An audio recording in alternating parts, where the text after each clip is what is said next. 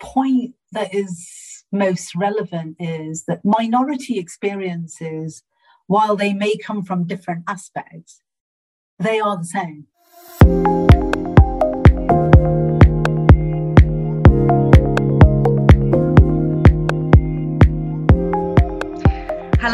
Welcome to Diverse and Inclusive Leaders. This is the show where I speak with the most inspirational and thought provoking leaders of today and unearth their unique stories of diversity and inclusion to help inspire, educate, and motivate others to make the world a better place.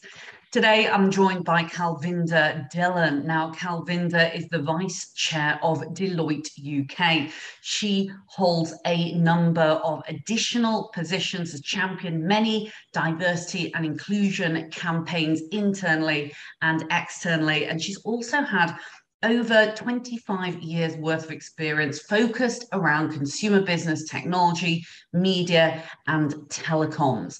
Welcome to the show, Kalvinder. Thank you so much. It's uh, lovely to meet you again. I thought Future of Work was a while ago, but it feels like it was yesterday. So thank you for organising that event. It was an amazing event. It's good to have you. Uh, maybe a little bit about me as we get into this. So maybe let's start with the personal, which is always harder to talk about. The professional is sort of always easy to talk about. So born in Coventry, um, family of third generation immigrants. I have a younger brother who actually lives in the US, no kids, two Weimaraner dogs who I love and keep me busy. I think personally, you know, being a, a younger Indian in an immigrant environment, one of the first challenges I really faced was just that, you know, from a very young age, I knew I was gay and I knew that in the community that I lived in and the times these issues were coming up, that was always going to be a challenge. But I always say that provoked a lot of positivity in me because I immediately, even as a young 16 year old, knew that really I had to get really good grades. I had to work really hard and I had to be successful in some shape or form. I didn't then at that point know what success was going to look like, but I was very, very focused on actually doing really, really well. And I and I think, you know, I would say that held some truth. I think my parents were really great about it. They are great about it. But I do think it was driven partly by the element of success as well in my personal life. I've lived and worked in a number of countries, and that always, I think, played out again and again. Success somehow forgave you in some ways, where you may not have had that forgiveness if I hadn't been successful, certainly in that time. So I think the idea of being your true self and also fitting in was really something that I was mindful of from a very young age. Uh, in many aspects, being a woman, being obviously ethnic, and then also my LGBT aspect. So really, it was it was a triple down of many aspects of what society was thinking about what was going on in the world. Professionally, I had dreams that I wanted to be in the diplomatic service. Uh, that's what I really wanted to do. I sat the civil service exams. Um, I remember my father saying to me, you know, you realize that there are no ethnic people in the diplomatic services, but I just, I don't know, at my heart, I wanted to try even though I thought at that time it may not have been possible. I didn't get the diplomatic services. I actually got the inland revenue. Not many people at Deloitte probably know I was at the inland revenue, but I spent a few years there and then came into the world of accounting. I started my career at Arthur Andersen and then came over to Deloitte in 2001 uh, and joined them. And over my professional clear, clear, clear career, I've sort of lived in um, New York, I was in LA, and I was in San Francisco. So really, I was in the US for a good eight years, and that gave me a lot of different experiences of the way that the corporate world worked. Um, you know the speed at which it works which is slightly different and also taught me that the way that we live our english humor can get you into a bit of trouble when you're in the us where everything has to be quite precise and you have to be quite careful so you know definitely took that journey of cultural adaptation um, in my time that I don't spend at Deloitte, I think I always had a passion for where I came from. So even though I didn't grow up in India, I always felt that knowing where I came from would be important to my identity. So we went back quite a lot visiting the village. My brother and I set up a school there. We fund young girls from the village through an education program. And I think it's not about what I do, but I do think, you know, it was about the sense of identity that it gave me. It made me understand you know, my ethnic roots and what I would describe as my British roots. And it allowed me actually to bring all those together. So I didn't feel lost being British, but equally, I took the best of my ethnic culture to apply it to my British culture. And people always ask me, well, what would that be? And I actually think if you grow up in an Indian family, you get to understand politics quite quickly. So you sort of instinctively understand that even though your aunt comes over every other day, your dad really doesn't quite get on with her. And that's never spoken about. So if you think about corporate politics it, to me it always feels like it's an extended family of who knows who how well do they get on and how do they play with each other. And i think you kind of i, I kind of learned that at a very young age. Um, you know i think for me as i progressed giving back to society in some shape or form was quite important. I think you can often make that a big debate but actually it's the small things that matter. So I didn't sit around thinking about it for ages. I just picked the things that mattered to me.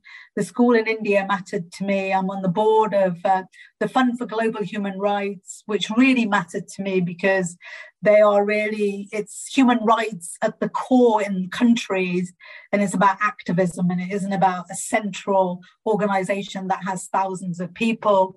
And in my Deloitte role, you know, diversity and inclusion critical. I play a role at deloitte in all aspects but really working with the cbi and helping set up change the race ratio campaign is something that i'll be always proud about.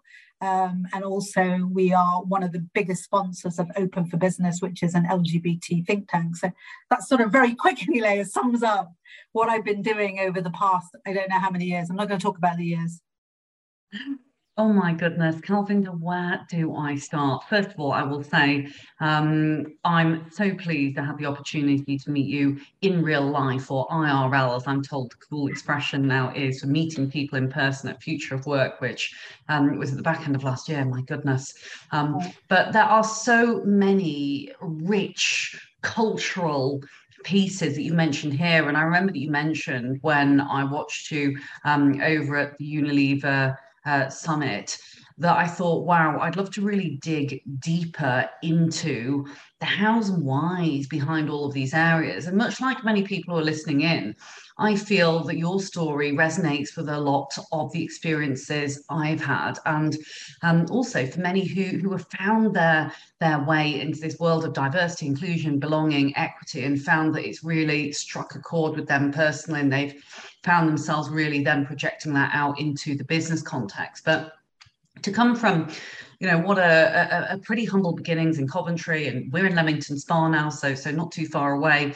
Um, having really demonstrated such tenacity at an early age, and having then found your way into the world of of corporate, did you find that there were significant challenges on that path? Because I look back at my my own journey as as the adopted Chinese daughter of white British parents. And I think, oh my goodness, it took me such a long time to find my voice and find the place that I felt I belonged. Um, yeah. To have seen and heard individuals like yourself um, would have made such a big difference um, if I were to have taken that corporate journey, if that makes sense. Yeah, I mean, it's a good question. I think in some ways I was really fortunate. So, growing up, I was the only daughter in an extended family of seven other boys. So, I sort of learned, you know, even at the age of five, having a voice and how to have one because I think I grew up in that environment. I think in my professional career, sometimes you can't look back and remember all of the challenges, ironically. Of course, there were challenges, but I always had people who understood me and supported me. But if they didn't, I was never afraid to voice how I felt or what we should do.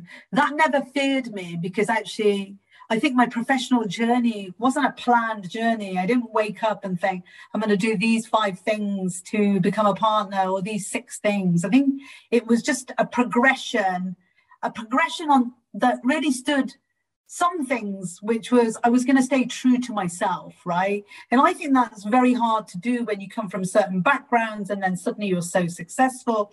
It's one of the things that really ground you were quite important to me.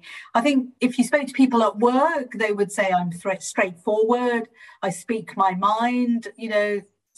It, uh, there were times in my career that would have been considered a negative, right? I, I, would have been categorized as someone who was way too assertive and came across way too hard. But, you know, time has changed. Those are actually the interesting thing for me is that those very comments that 10 years ago would have categorized me as developments are now actually positives, right? So I think we have to stay, we have to speak our mind because that's what inequity is about. We're we're trying to resolve many aspects of inequity, and we should work in organizations that let us speak our mind if you are in an organization that doesn't let you speak your mind, then you really have to think about why is that and what is your role in that organization. So, having only ever been at Arthur Andersen and Deloitte, I've always had the opportunity to speak my mind. That doesn't mean someone's always done something about what I was speaking my mind about, but there's always been a place for me to say what I think on any subject, but particularly around D&I. It's really great to, to know that, especially given the fact that there's so many different areas of diversity that would be a personal resonance to you, be it LGBTQ plus, be it being passionate about race and ethnicity, um, be it the the consumer journey ultimately, as we start to see, uh, you know, government. Um, and society investors pay more and more attention to the S of the ESG and so on and so forth.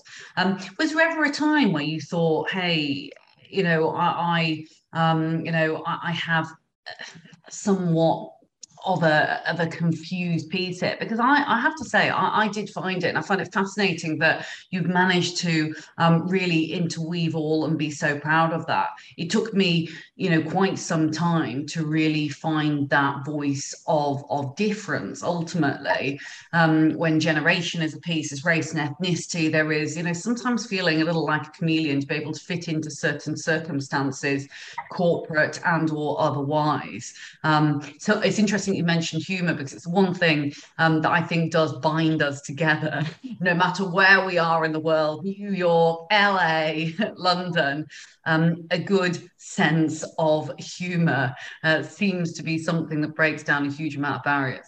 Yeah, I mean, I, I, think being British for me was always about humour, BBC, and the NHS. So I think those three subjects pull British people together, no matter where they are in the world.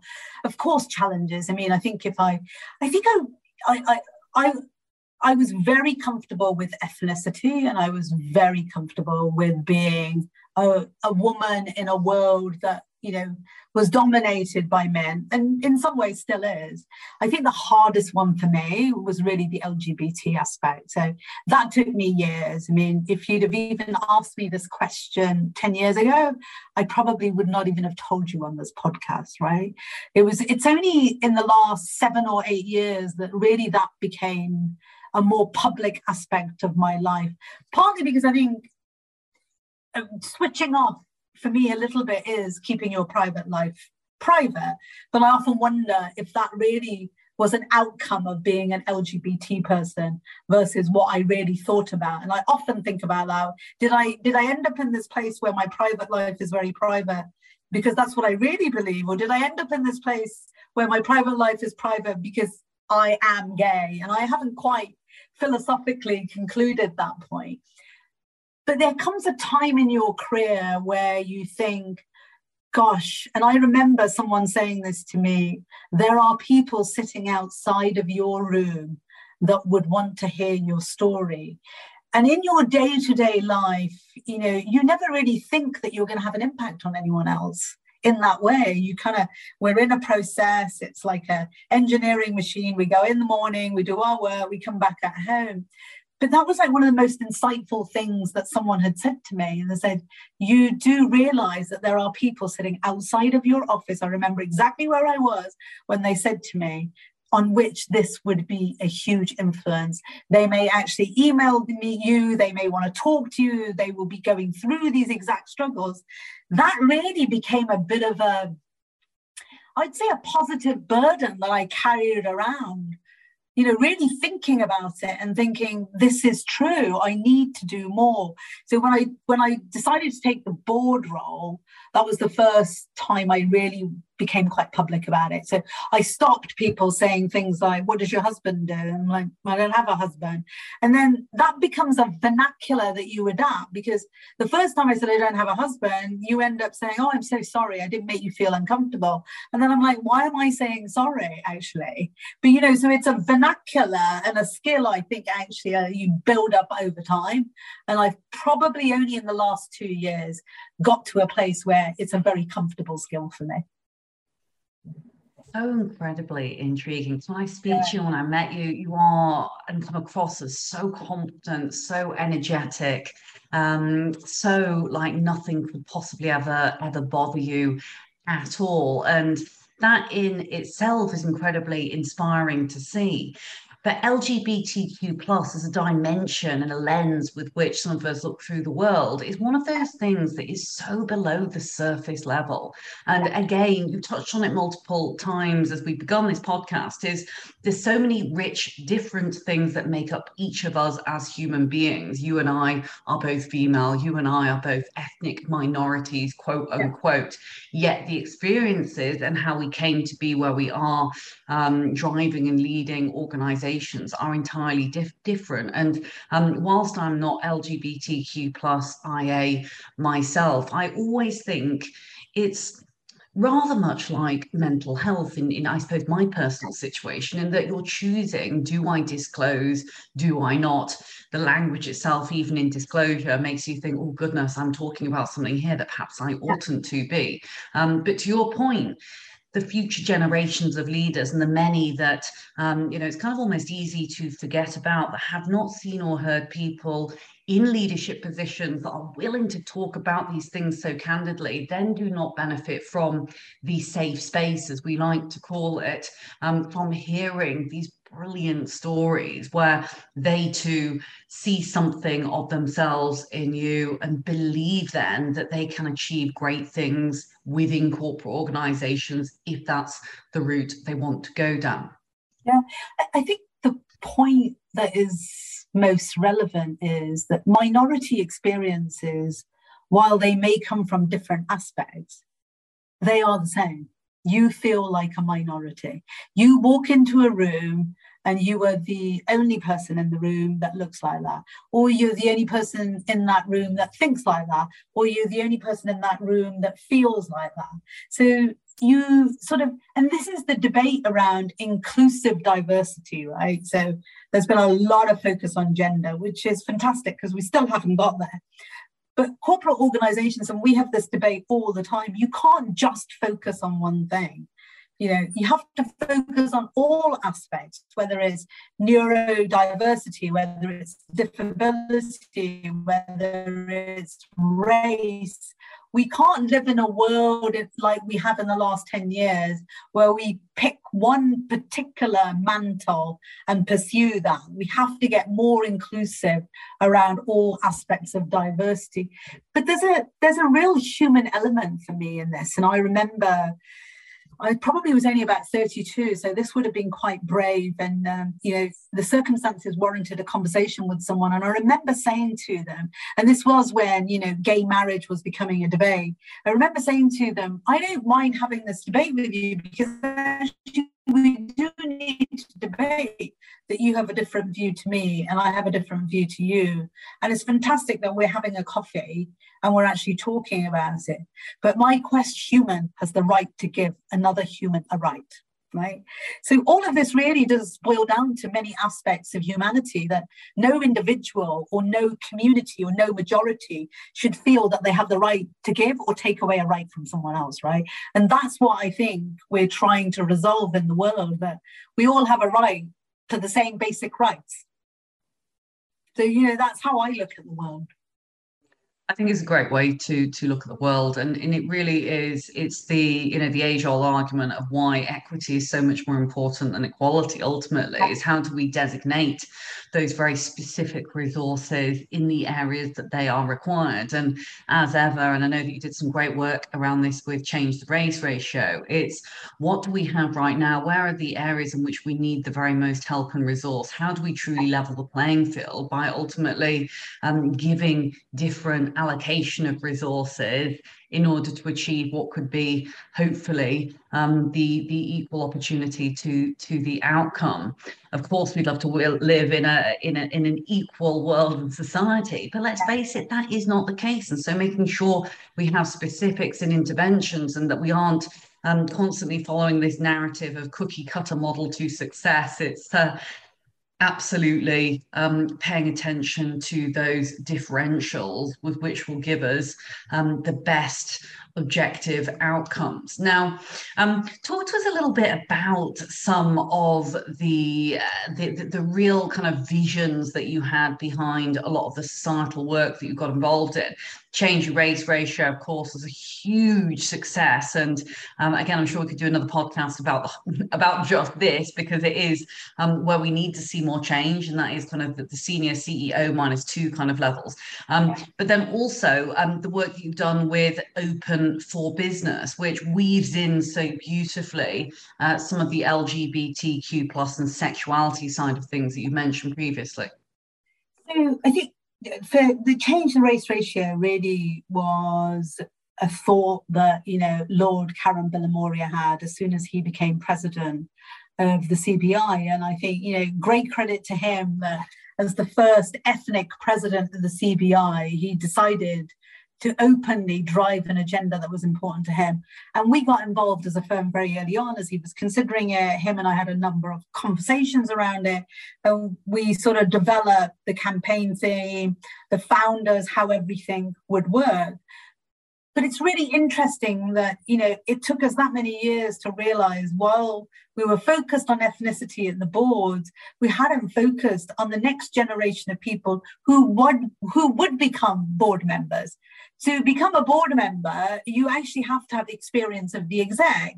And in the same way that I think some of the gender debate has taken place and the LGBTQ debate takes place. So, because we look at that when we look at our leadership positions in terms of total representation, is everything is thought about in a moment, right? So, what we were doing with Change the Race Ratio is saying you have to think right now as you plan your succession over the next 10 years who is going to be ready to be present at the exec and deliver ethnic representation, who is going to be ready below minus one, and when will those people become ready and be trained to become tomorrow's board members? Otherwise, the system becomes a pressure system, right? It's the same people for 15 years. They get called about the same roles, that get, get offered the same positions. And that is because they are brilliant, but it's equally also because there's nobody else. And we want to look right. We want to make sure we're represented. The interesting thing about the Change the Race Ratio campaign is that I think it also touches on something that's really important, which is in every aspect of our business, we plan everything. We have targets, we have metrics, we look at our five year strategy. When it comes to D&I, I believe enough organizations don't have a deliberate enough strategy. And it's the one thing that they do in every other aspect of their business. So there's been a lot of debate about that. The last pillar of change the race ratio is really the importance of the third sector. So, change the race ratio just wasn't about corporates, it's also about the third sector. So, if you look at representation in the third sector, which is charities and academia, it's probably below business when it comes to ethnic representation and LGBTQ representation. But really, nobody's having a conversation about the third sector. And yet, the third sector, if you look at academia, actually supplies all of the talent that we will have as graduates. So it went much broader than just always businesses and always the FTSE 100. It should even at some point venture into government. I always have this debate why aren't we all producing our stats, irrespective of the kind of organization that we are? So, really, that was the work of the Change the Race ratio. It was to push organizations to reflect on a much broader D&I strategy that was more long term and to make deliberate choices and take deliberate actions. We did it. You know, when I joined the board, I think gender representation must have been at 29%. This year, we will have 55%. 55% of the board of North South Europe of Deloitte is now women. That's deliberate action, collaboration, and making good choices. And what gets measured gets managed ultimately. And I love the fact that we are being ultimately um, quite provocative here in a good way. Organizations do need that challenge um, back that ultimately says, uh, as you have mentioned there, we need to be able to drive tomorrow's leaders. Therefore, we have to put positive metrics and interventions in place. And um, with our annual McKenzie-Delis review, we look at those 10 facets. We look at CEO minus two.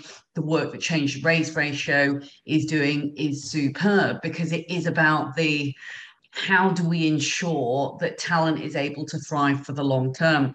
You talked about the uh, you know the same people the same roles. Makes me think of my formative exec search days where it's almost a musical chairs of who's who and who will pop up and appear next. And you kind of you know you want to breathe out this big exhale and say well um, you know you've heard so many times people say well the candidates don't exist etc etc they absolutely do but in order to actually see true outcomes and positive change we've got to put in the time the effort the money that enables us to develop these next layers down. And ultimately it's it is that you know hate the expression, but the marzipan layer, quote unquote, that we really need to see the change affected because we've got some great people there who are at board level, and it's great um, that you've obviously, um, you know, now gone all the way up to nearly 50%, which is superb. But it's the executives who are full time within the organization that we really need to ensure have adequate replacement by way of management within organizations without putting in that concerted effort and having, um, as you said, a deliberate strategy, we are never going to see talent truly come to the fore in the way that we hope and expect and frankly need for the sustainability of our businesses and organizations in the future. Where, where the S and ESG t- is taking us, and I hope really drives us harder, is what gets measured gets rewarded. So, is there a negative repercussion of not having your D&I strategy diverse enough to build tomorrow's business? That's where I hope the S will take us. It will actually link having the right D&I strategy, including all of its inclusion of pillars, directly to reward. Because actually, what gets measured and is or isn't rewarded is how action takes place. So that, that for me is going to be an interesting next few years. So pleased that you mentioned ESG again. It's another of my favourite conversation points. Um, and actually a perfect way for us to to summarize some of what we believe the future of work uh, will look like and who better to ask than yourself Kalvinder um, but I truly believe the S will be what the E has been for the last 10 years. I'm kind of there standing on my seat virtually going hurrah! Um, it is about time. This is this is great to see more investment uh, into the S and the fact that this is now exploding off the scenes for all of the right reasons obviously we've seen some you know pretty tragic world events unfold but let's does not lose this moment in time to really spearhead uh, what needs to now happen. But talk to me a little bit about um, how you've seen the last decade and what you foresee the next decade when it comes to the societal aspects, because it really is. I mean, I, I, spoke to someone actually the other day and they, they said, mm, yeah, it's a fad. I said, you uh, please tell me you are yeah. not, you did yeah. not just say that. Um, but tell me why you think that is the case. This is here to stay. And I got all het up about it. But talk to us about trends and, and, and where you and why you see this uh, being something that is um, here to stay. If it's not here to stay, then I think, God, how disappointing the world will have become. Because actually, in the last, in the era towards the end of the last decade, we have seen more inequity. We have mean we have seen more injustice.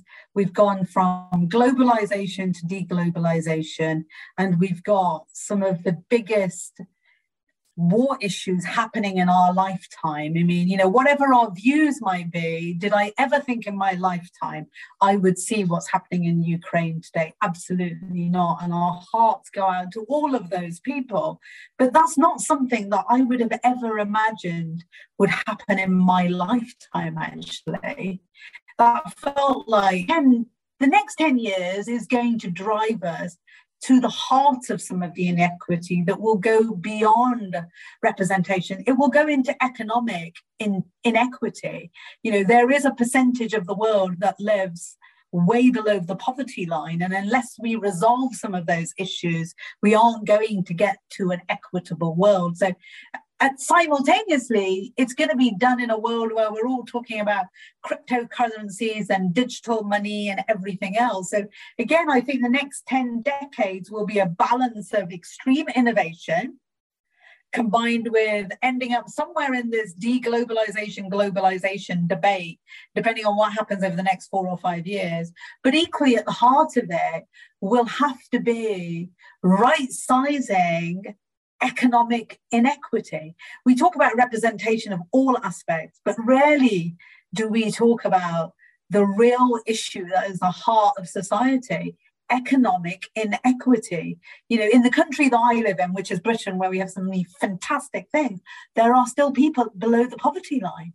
I mean, how horrific is that? Because we are living in a society where actually we're a very good country. So I think the next decade is going to push us, and people are going to push us because younger people are going to push us on economic inequity and obviously climate. And there's going to be a Greta of economic inequity who's thinking about this right now, somewhere in the world, that's going to pop up and make us reassess the differences between the rich and the poor. Indeed, and social mobility is something that thankfully is so much more coming uh, to the fore, not only in the press but within organisations. We've seen yeah. a lot of great work and a lot of you know big hairy but positive targets put out there by many organizations saying we are going to look at different individuals in society that don't necessarily need to have degrees etc etc um, which is absolute music to my ears and i'm sure it is yours as well. Um, but i will touch on one of the points there that you mentioned is our future generations of leaders and also the youth of today. We are in this crazy wonderful world where we've got what is it five generations now in the workplace and our future generations of leaders i know will not forgive us if we do not simply um, drive purpose and values and put um, cold hard facts behind this and not purely just pay lip service to it but economic inequity such powerful powerful words there. And again pleases me no end to see all of the rich interventions that you are putting in place. Now before we run out of time i'd love to go into a little uh, lightning round if i may. Um, pardon I said, this is the one I'm worried about, the lightning you have an answer for everything though. I love it. I kind of i i'm it's really i'm feeling the energy through the screen uh, today calvin because he's so much fun to spar with and talk to. It's conversations like this that i absolutely thrive off. But i am going to ask you the hardest question first. I'm going to give you 30 seconds to answer each before we summarize for today. Um, and the first and most difficult question is what is your secret to success? Or is there one for me, there is one that is learning to switch off. I think we all need to learn how to switch off, as passionate as we are about everything. So I'm really passionate about what I do, and I love being at Deloitte, and it is, you know, something that is a real important part of my life. But I think one is learning to switch off, and two is having an identity that isn't just linked to the role or the place that you're at. So my I mm. love what I do. I love the organization I work with.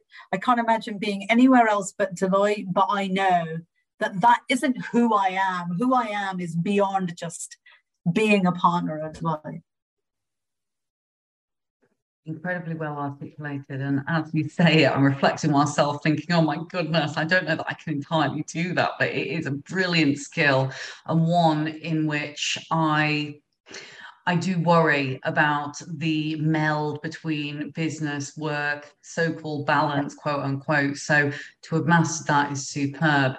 And how about authentic leadership? I know it's a, a rather you know overused term shall we say but what is true authentic leadership to you and in fact what is diversity and inclusion for you personally authentic leadership and it's it is as you said a bit of an overused word but it, it, for me it's really just being true to myself.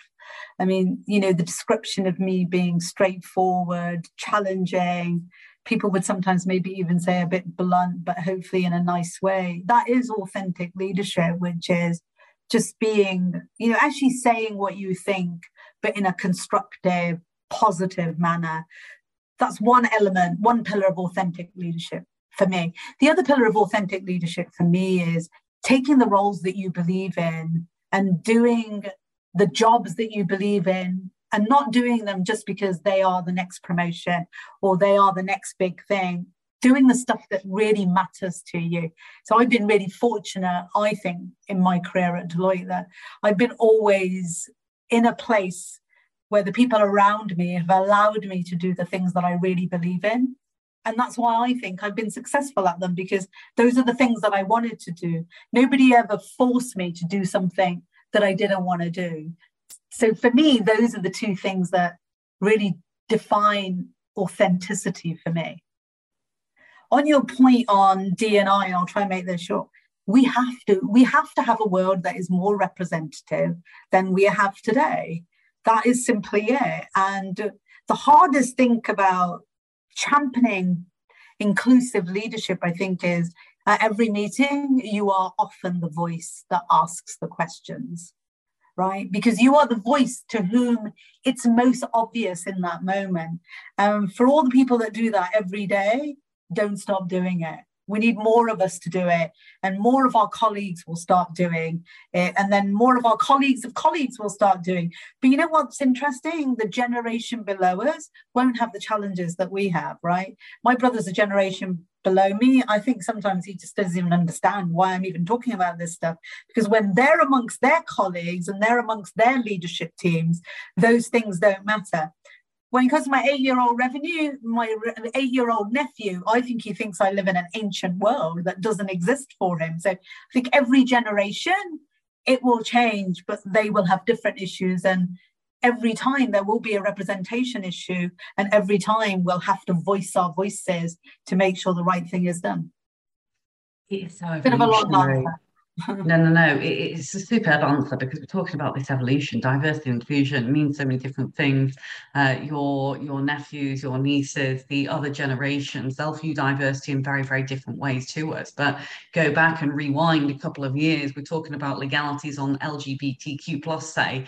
That is why we have to watch and see the step change. And it's so easy sometimes, isn't it, to um, look at how far there is to go up the mountain. You you look and reflect at how far has been trodden. Actually, it is its immense strides and remaining positive and optimistic wherever we can and reminding ourselves exactly why we do this is, is key. But um, finally, uh, before we, we summarize, I'm really looking forward to hearing your answer on this is what advice if any, might you give to your younger younger self, your much younger self who is back in Cov, uh, as we like to call it here in LEM. Um. What advice might you give to your younger self or someone else who's in a similar situation and about to embark on um, a, a corporate career and wanting to achieve some of the lofty heights that you yeah. have? I don't, I don't think I would change anything about the journey that I've been on. And for sure, there'll be some regrets in it and there'll be some mishaps in it. But I wouldn't change in any shape or form where I've ended up the one piece of advice that I would give myself is the advice that I'm giving to people who are listening to this podcast, which is I really wish I'd spoken up earlier. I think I wish I knew the things that mattered to me in my 40s, in my early 40s, or maybe even in my 30s. And I do wish I'd corralled more support for those things rather than being a quiet voice in my early 30s and then accelerating in my 40s. And I think you know, the last point for me is that when we talk about representation and well, we're talking about race and we're talking about gender and we're talking about LGBTQ, I often say this at Deloitte, we're also talking about the quiet men who never get the chance either. So it is much broader than what people think. You know, there's a lot of brilliantly quiet men that don't get the opportunities either. So I think we need to make this more inclusive and, and target inclusivity in D&I rather than just pillars of D&I. It's a really super point there, and again speaks very much to our presumption or our archetypal presumption of what stereotypical diversity means.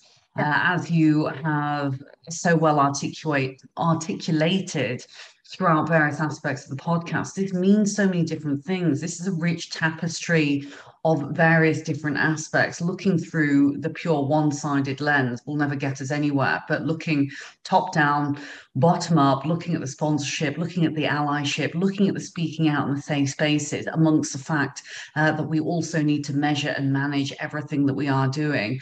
All are critical pieces in the jigsaw to finding and beholding a better business future now for future generations of leaders and allyship in the mix with that in addition. Um, so easy is it to think that diversity is merely about gender or race. Actually uh, allyship and looking at what good really looks like. You know, again, we reflect and we have done a lot throughout this conversation on what we have previously seen over the last decade, two decades, and such.